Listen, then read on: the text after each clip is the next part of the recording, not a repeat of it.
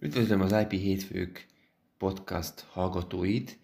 Ismételten úgy alakult, hogy egy hétig szüneteltetnünk kellett a podcast rögzítését, de most újra visszatérünk.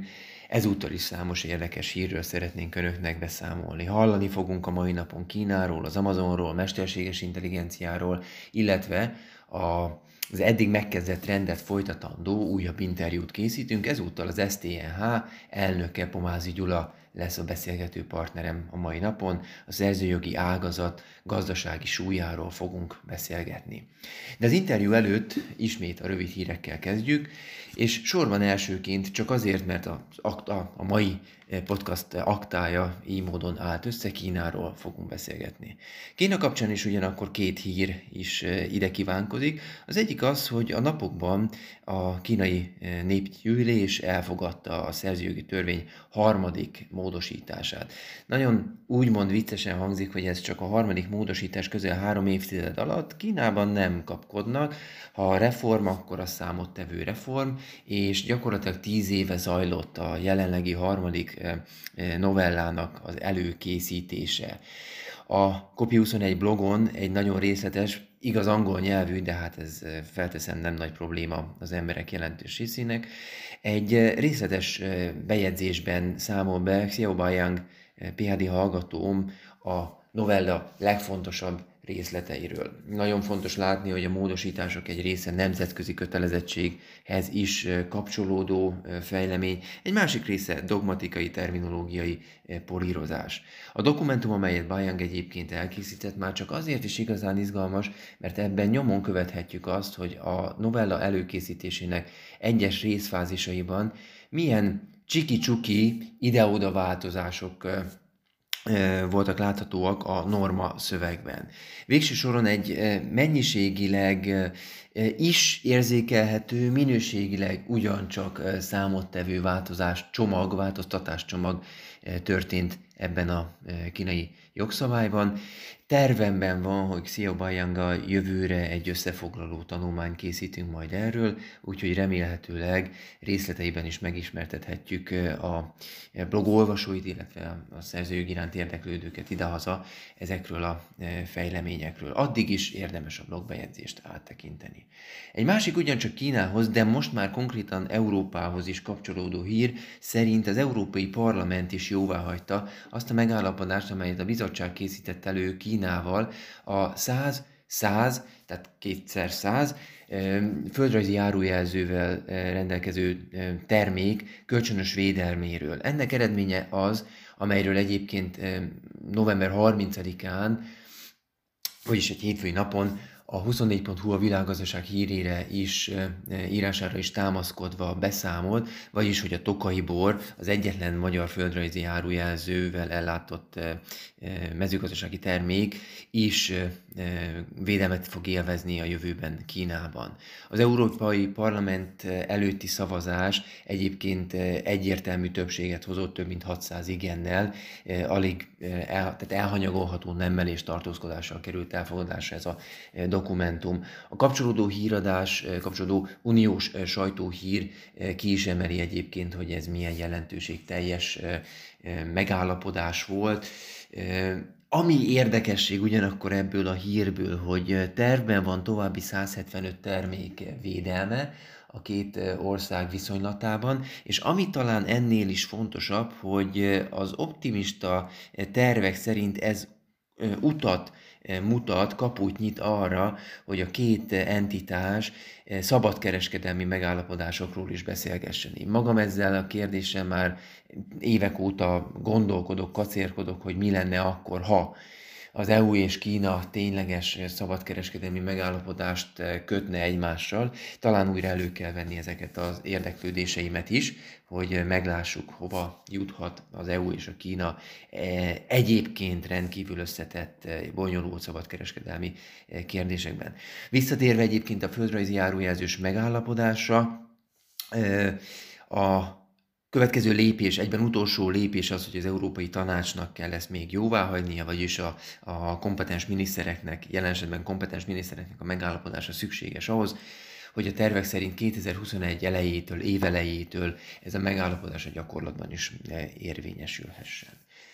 Kína után lépjünk tovább a technológia világára. A technológia világából ugyanakkor két alkérdés is fog érkezni. Az első egy jobbkor nem is érkezhetett volna hír lesz.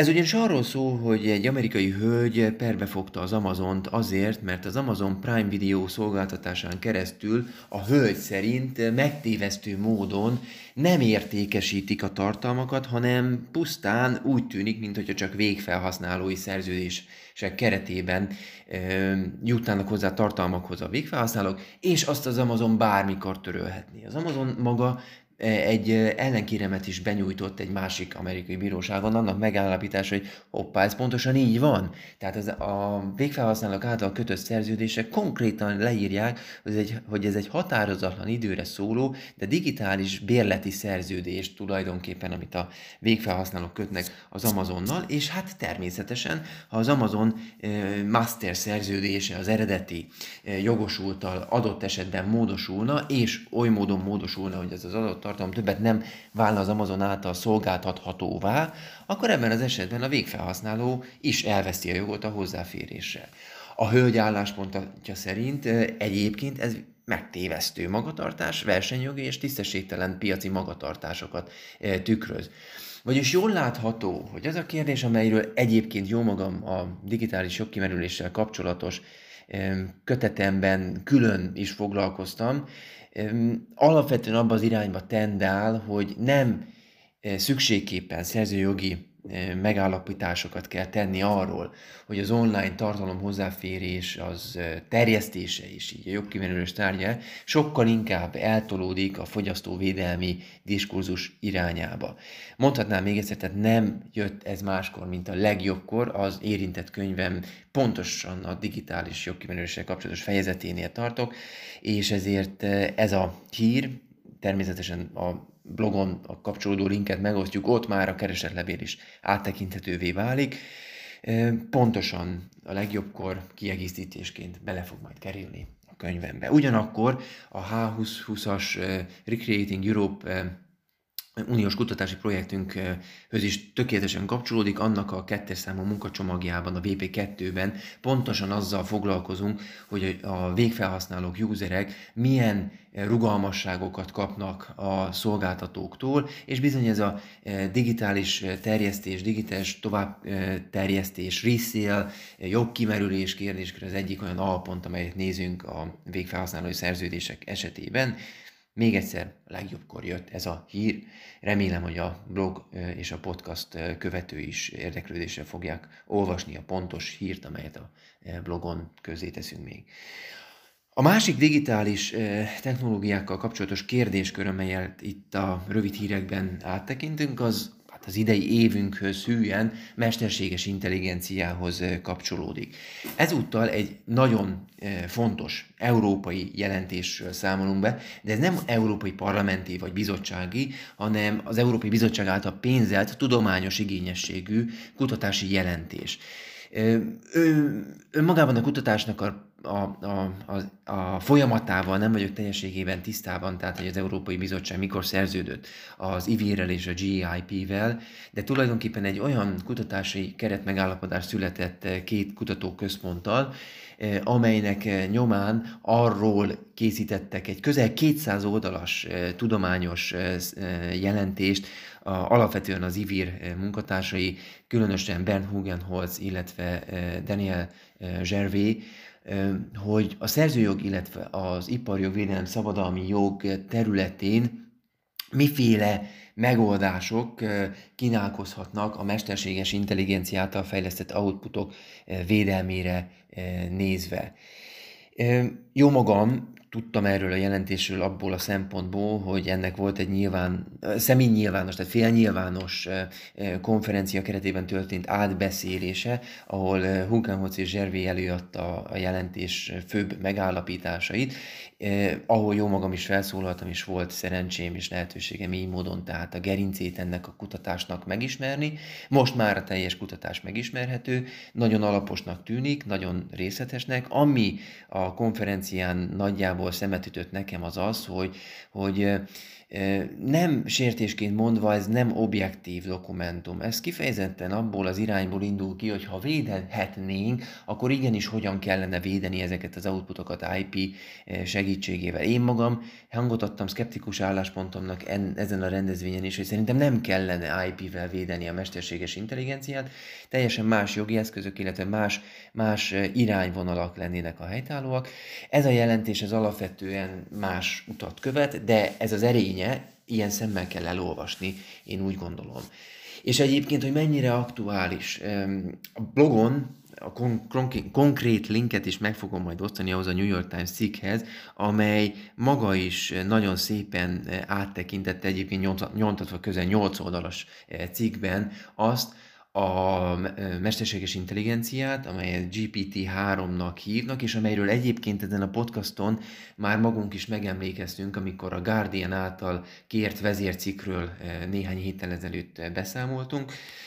Gyakorlatilag, ami eddig kérdéses volt, hogy elérünk-e arra a neurális hálózatok szintre, amikor a, algoritmus az eredeti programozás követően saját útját járja és saját magát képes tovább fejleszteni.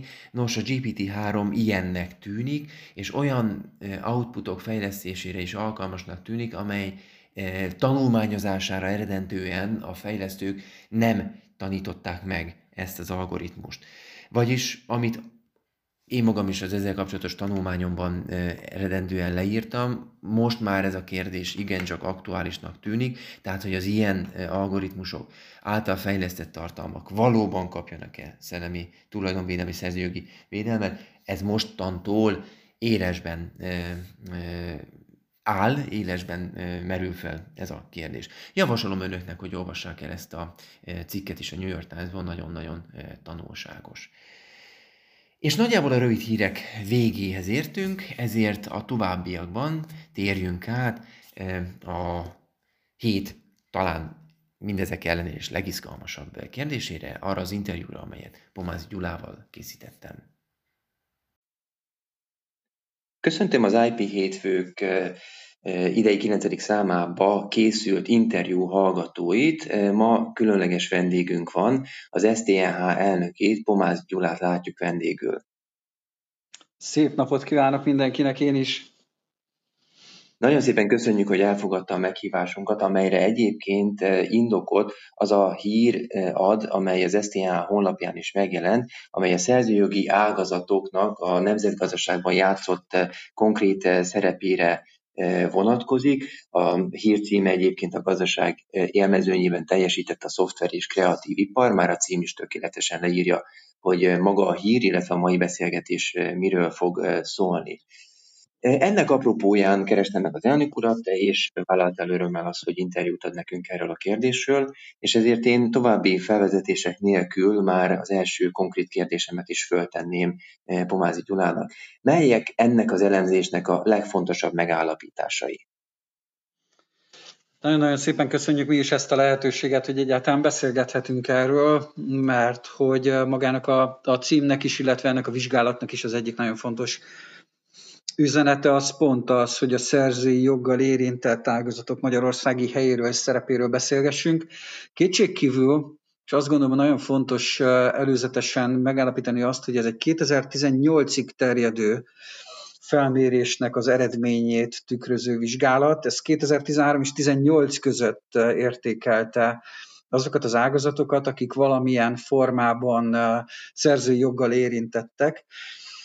Metodikailag és módszertanilag azt lehet mondani, hogy a WIPO, a World Intellectual Property Office által kidolgozott nemzetközi módszertan alapján történt ennek a, az elemzésnek, értékelésnek a, az elkészítése, és a hazai adatokat a KSH biztosította, tehát nem külön felmérésen alapult, hanem a meglévő gazdasági adatgyűjtő rendszereknek, az adatainak, a nyilvános adatainak, illetve bizonyos adatainak az elérésével történt ez a, a felmérés. A módszertanilag pedig a WIPO módszertanát követve egy 2015-ös módszertant újítottunk meg, és hoztunk elsők között Európában is megnézve azt, hogy az adott ágazatoknak az eredményességét valamilyen formában össze tudjuk vetni, vagy össze tudjuk hasonlítani.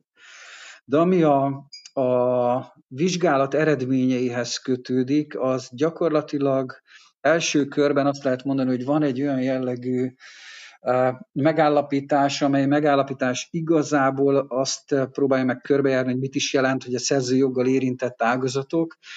Itt azt mondtuk, hogy négy fő kategória van, vagy négy fő területre lehet bontani ezeket. Az egyik főcsoport alapvetően az elsődleges szerzőjogi ágazatok, itt főleg a kreatív ipar és a kulturális ágazatokat kell elképzelni. A második ilyen nagyobb főcsoport a szerzői jogtól függő ágazatok, közvetítőket, ellátó technikai, ipari ágazatokat kell itt gondolni. A harmadik a részleges szerzőjogi ágazatok, ez nem kizárólagos szerzőjoggal védett termékek előállítására irányuló tevékenységet végző gazdasági szereplőknek az ágazatai, és vannak az egyéb támogató ágazatok, akik rettenetesen fontosak ahhoz, hogy magáról a szerzői jogi területre egyáltalán beszélni lehessen. Ezekben végzett kutatások eredményei alapján lehet azt mondani, hogy a 13-18-ban végzett felméréseink alapvetően a foglalkoztatás, illetve a GDP-re gyakorolt hatás, munkajövedelem kérdésében egy nagyon izgalmas és érdekes felvetést tesznek ebből. Az egyik nagyon fontos izgalmas kérdés az az, hogy 2018-ban a teljes nemzetgazdaságra vonatkoztatva a szerzőjogi területeknek 8,7% volt az, ami a, a bruttó hozzáadott értéket előállítja, tehát a teljes hazai nemzetgazdaság 8,7%-át állítják elő a szerzői joggal érintett területek, és több mint 3000 milliárd nagyságrendű összegről beszélünk itt, ami azért izgalmas, mert hogy ennek a dinamikája az, ami érdekes. Ez 40 kal több, mint ami 2013-ban mért érték, illetve mért adat. És azt gondoljuk, hogy ezzel egy jelentős előretörése van a kreatív világnak, hogy azon területeknek, ahol a szerzői jog, mint fontos kérdés megjelenik. Ez nemzetgazdasági ágak közül ez azt jelenti, hogy kereskedelem, gépjármű ágazatokhoz képest alapvetően a harmadik helyen van a szerzőjoggal érintett területeknek az összessége, közigazgatás, ingatlanügyek, hmm, szakmai, tudományos, műszaki tevékenység, ezek azok, amelyeket megelőz, mint nemzetgazdasági ágazatok.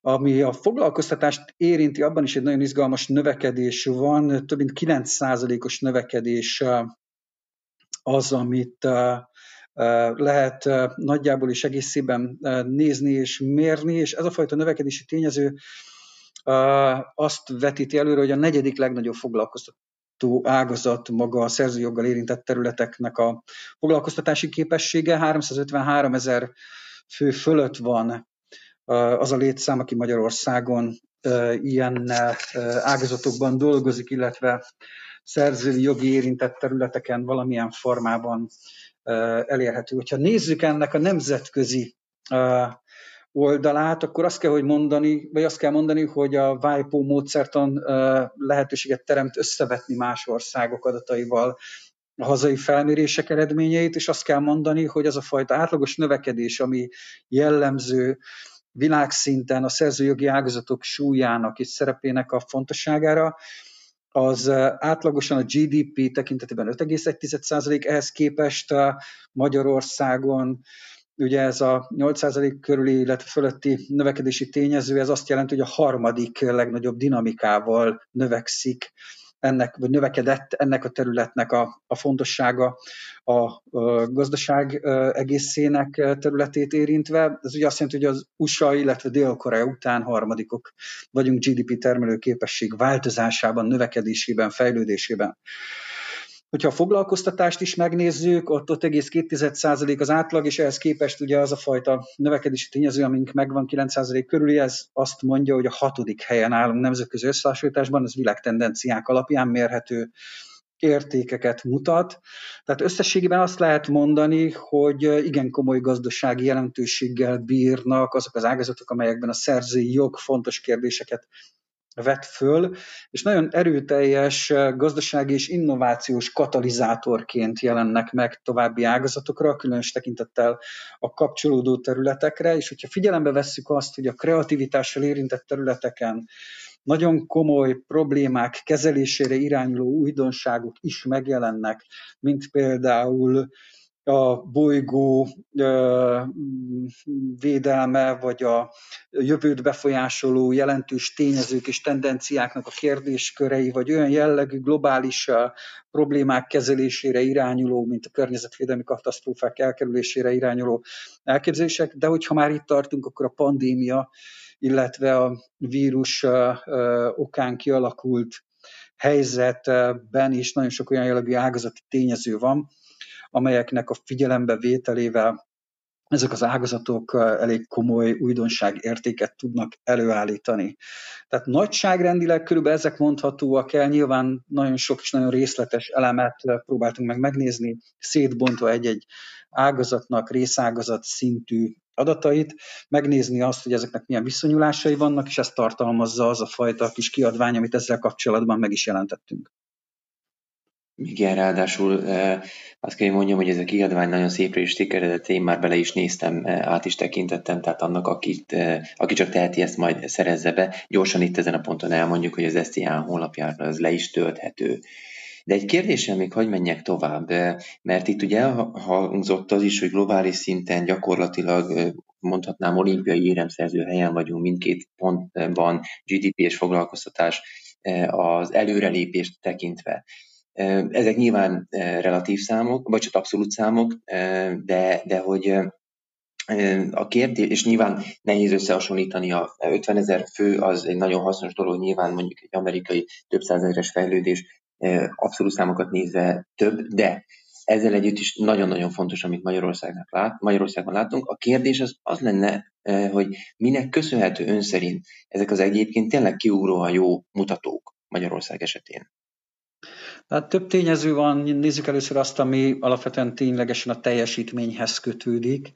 Azt kell mondanunk, hogy az elmúlt időszakban a nagyon erőteljes innovációs támogatási struktúrák kialakítása, a gazdaság rendszerében az, a kutatásfejlesztés innovációnak, a kreatív iparnak a, a megjelenése vagy megerősítése, ezek olyan jellegű tényezők, amelyek az elmúlt 5-7 évnek forrásrendszereiben is újdonságokat hozott, és ezeknek a lecsapódása azt gondoljuk, hogy mindenképpen megjelenik ebben a foglalkoztatási, illetve a GDP adatokban.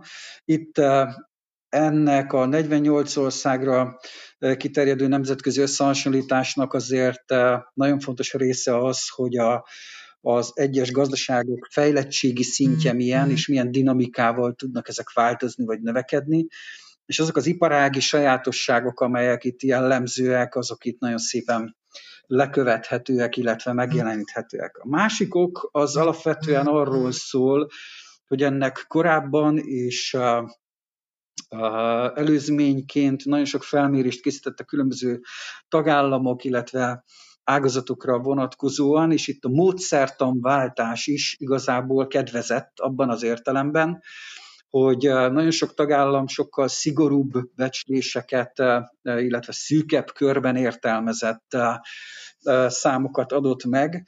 Ebből adódóan mi kihasználva az abszolút lehetőséget, amit egy ilyen módszertani gondolat vagy metodika biztosít, mi kihasználtuk azt, hogy a legszélesebb érintettségben gondolkozzunk a szerzői jogi ágazatokról.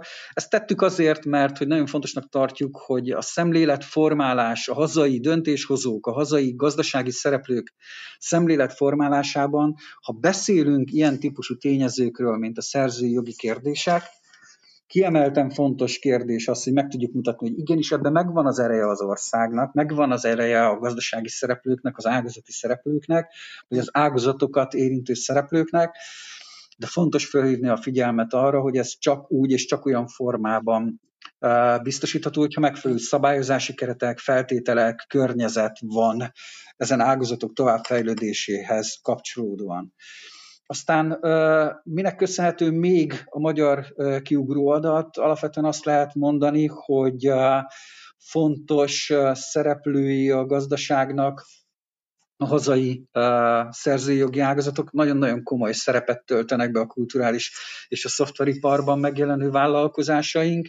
Nagyon sok esetben azt látjuk, hogy más országokban másképp sorolják be őket, és emiatt aztán az ott lévő mutatók, számok, értékek nem feltétlenül jelennek meg ilyen koncentráltan egy-egy felmérésben. Tehát lehet módszertani, de azt gondolom alapvetően tartalmi okok azok, amelyek alátámasztották ezt a nagyon-nagyon komoly dinamikát, ami valóban sokkal inkább egy relatív összehasonlítási struktúrára épít.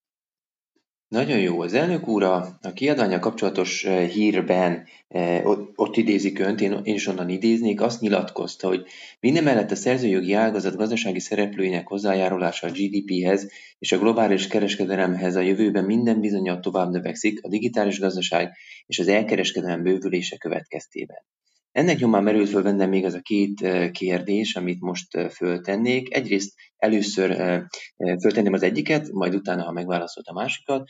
Várhatunk-e közvetlen vagy közvetett pozitív következményeket a már elfogadott uniós digitális egységes piaci normák tól, ideértve például a portabilitási rendeletet, a CDSM irányelvet, SZETKEB irányelvet, vagy éppen a folyamatban lévő Digital Services Act, eh, vagyis az elektronikus kereskedelmi jog újra gondolásával kapcsolatos, majd dan elfogadandó normáktól. Én azt gondolom, hogy igen. Eh, ez ugye egyfajta rendezettséget jelent azért, eh, és ahogy látjuk a jelenlegi folyamatokat is nagyon erőteljes a digitalizációnak mind a három szintjén megjelenő igény, amelyekben valamilyen formában a szerzőjognak azért jelentősége van. Hogyha nézzük a, a, a digitalizációhoz kötődő adathálózatok, közvetítő hálózatok rendszerét, a különböző a, a, olyan jellegű, ténylegesen az infrastruktúrális lehetőségeket biztosító struktúrákat, akkor ezen a téren is nagyon fontos szabályozási kérdések vannak, amelyeket érinteni kell, és amelyek jelentősen befolyásolják a gazdasági szereplőknek mondjuk így, hogy az online térhez történő elérésének biztosítását. A második szinten az adatvédelem, adatbiztonság kérdése, illetve a megfelelő jogok kezelésének a kérdése van. Azt gondolom, hogy ez természetes módon szinte mindegyik rendelet vagy irányelv ezt érinti, akár a portabilitási, akár a CDSM irányelvről, de akár a SZATKAP irányelvről beszélünk, mindegyiknél ez valamilyen formában érintett vagy megjelenő történet, de igazából a jelentős kihívás az a digitális transformációban megjelenő különböző új modellek, üzleti megoldások, kapcsolódások, jog, használat kérdéseiben merül föl, vagy ott jelenik meg igazán. És azt gondolom, hogy mind a CDSM irányelv, amelyet át kell ültetnünk jövő év során, és 2021. június 7-ig legkésőbb minden tagállamnak ugye ilyen értelemben biztosítania kell az irányelvnek ebben az értelemben vett átültetését, hisz a két év, amit erre szabott az Európai Unió, az ezen keresztül azért valamilyen szempontból kötelezettséget ró a hazai szereplőkre is, nem csak a szabályozói környezetre. Itt ugye nagyon sok olyan jellegű kérdés van, amely a szerzőjogiak kapcsán a digitális térben jelentős mértékig az engedélyeztetési kérdéseket, a jól működő piac megteremtését célzó intézkedéseket, szerzők, előadó művészek helyzetének erősítésére irányuló elképzeléseket próbálja meg valamilyen formában rendezni, amitől nyilván azt várjuk, hogy egy szabályozottabb, egységesebb, ilyen értelemben átláthatóbb struktúrák jönnek létre, amelyek lehetővé teszik a szerzői jognak nem csak a megszerzése, és annak ugye ilyen értelemben, hanem a jog alkalmazásának is a, a, a következményeit. De azt gondolom, hogy ilyen rendelet, bár nyilván kisebb gazdasági érintettséggel bír maga a portabilitási rendelet, vagy a SZATKAP irányelv, bár azt gondolom erről az utóbbiról, hogy ez jelentősen megkönnyíti például a szerzőjogi és a szerzőjoggal szomszédos jogi engedélyek megszerzésére irányuló műsorszolgáltatások kérdéseit, és itt bizonyos online szolgáltatási televíziós, rádiós műsorokról lehet gondolkodni, illetve beszélni. azt gondolom, hogy ennek a változó jogi környezetnek jelen helyzetben különös és hát nagyon sajnálatos aktualitása van a, a vírus helyzettel kapcsolatosan is. Egyrészt nagyon erőteljesen átalakulnak ugye a digitális szolgáltatásokkal kapcsolatos vásárlói szokások, és emögött ugye a szabályozási struktúráknak, így a szerzői joggal kapcsolatos szabályozási környezetnek is át kell tudni alakulni, így nagyon sok olyan új szempontot kell figyelembe venni, amiről 2019-ben még nem biztos, hogy tudtunk ilyen formában gondolkodni, ezért nagyon határozott elképzelésünk az, hogy az igazságügyi minisztériummal, az innovációs technológiai minisztériummal együttműködve olyan jellegű megoldásokat hozzunk törvényi szabályozás, illetve az ezt kiegészítő szabályozási rendszerek kapcsán, amelyek aztán ténylegesen képesek jelen helyzetben kialakult problémákat is a digitális vagy online térben szerzőjogi szempontból kezelni. Ezzel gyakorlatilag elébe is mentünk annak, amit szerettem volna másodikként eh, fölvetni. Eh, ez nagyon jól hozzákapcsolódott volna a válaszhoz. Én még egyenlőre maradnék ennél a gazdasági eh, teljesítmény mérésnél, de ugyanúgy a kérdésem a, a pandémiára fog vonatkozni, bár korai lenne jósolni, de hogy miként látja a következő, soron következő, ugye kötetet tekintve a mostani volt a hatodik felmérés, az úgymond bár valamikor következő hetedik kiadványban mit fogunk vajon látni, milyen hatásra lehet a pandémiának a, gazdaság, a szerző gazdasági súlyára, ágazatára? Azért nagyon izgalmas a kérdés, mert hogy összességében még nem látjuk, és nem tudjuk egész pontosan. Mert hogy az összhatásokat nyilván különböző változásoknak az eredője fogja megadni. Az látszik, hogy a szerzői jogial érintett ágazatok közül például a szoftverekkel, alkalmazásokkal, adatbázisokkal kapcsolatos területek jelentős mértékig átalakulnak, egy jelentős növekedés volt tapasztalható, és lesz tapasztalható a következő időszakban. Jelenlegi elemzések és elemzők is, szakági vagy részterületi elemzők mindig mindezt jelzik előre. Viszont nagyon izgalmas például a sajtó és a kulturális területeken az előadó művészek oldalán megjelenő változásoknak a dolga. Ezekben is más-más szegmensekben más-más dinamika az, amit a, pandémia vagy a vírushelyzet létrehozott. Ugye a 2008-as válságban azért ezek a területek igen jól teljesítettek abban az értelemben, hogy válság álló képességüket tekintve lényegesen kisebb kockázatokat futottak be, hamarabb talpra tudtak állni, de a jelenlegi helyzetben, amikor is a kulturális eseményeknek, előadó művészekhez kapcsolódó eseményeknek ugye a teljes tiltása van, most már ides tova adott helyzetben több hónapja, és várhatóan ezekben jelentős változás talán 21-ben következhet majd csak be. Ez jelentősen átrendezi azért a 20-as évről hozott gazdasági teljesítménymutatókat, és a főmutatók mentén is azért azt gondoljuk, hogy ezek a részterületek nem feltétlen fognak kitűnően teljesíteni. Tehát összességében talán annyit lehet mondani, hogy a pandémiának a jelentősége gazdasági hatásokat nézve a szerzőjoggal érintett területeknek egyes területein nagyon erőteljesen jelennek meg, és nagyon nagy dinamikával, digitális szolgáltatások, szoftver, alkalmazás, fejlesztés, értékesítés bizonyos értelemben, még azt is merem mondani, hogy a szórakoztató elektronika, vizuális, grafikai művészetnek a kérdéskörei, de az előadó művészettel, illetve a kulturális területekkel, vagy a kreatív iparnak néhány elemével kapcsolatosan muszáj olyan jellegű gazdasági intézkedéseket bevezetni, amelyek lehetővé teszik az ott dolgozó gazdasági szereplők túlélését.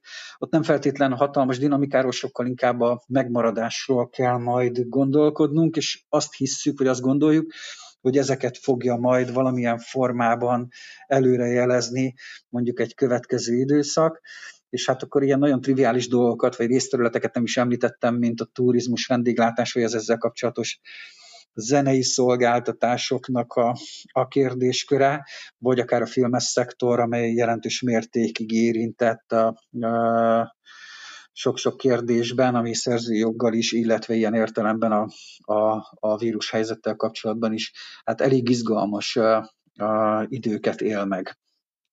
Igen, hát hogy úgy fogalmazzak, én valóban nem csak azt várom, hogy eh, ez a pandémia elvonuljon, és valahogy a világ egyfajta normálisba visszatérjen, de valóban szurkolok, és, eh, és a szakma nevében is mondom azt, hogy a jogalkotó akció eh, lépését várjuk, mert valóban úgy tűnik, hogy makroszinten pozitív elemek is várhatók, ahogy ezt említette bizonyos szegmensekben, de ettől még a szakma más szereplőinek a túlélése létkérdés a nemzetgazdaság és a, különösen például a foglalkoztatási mutatókra nézve.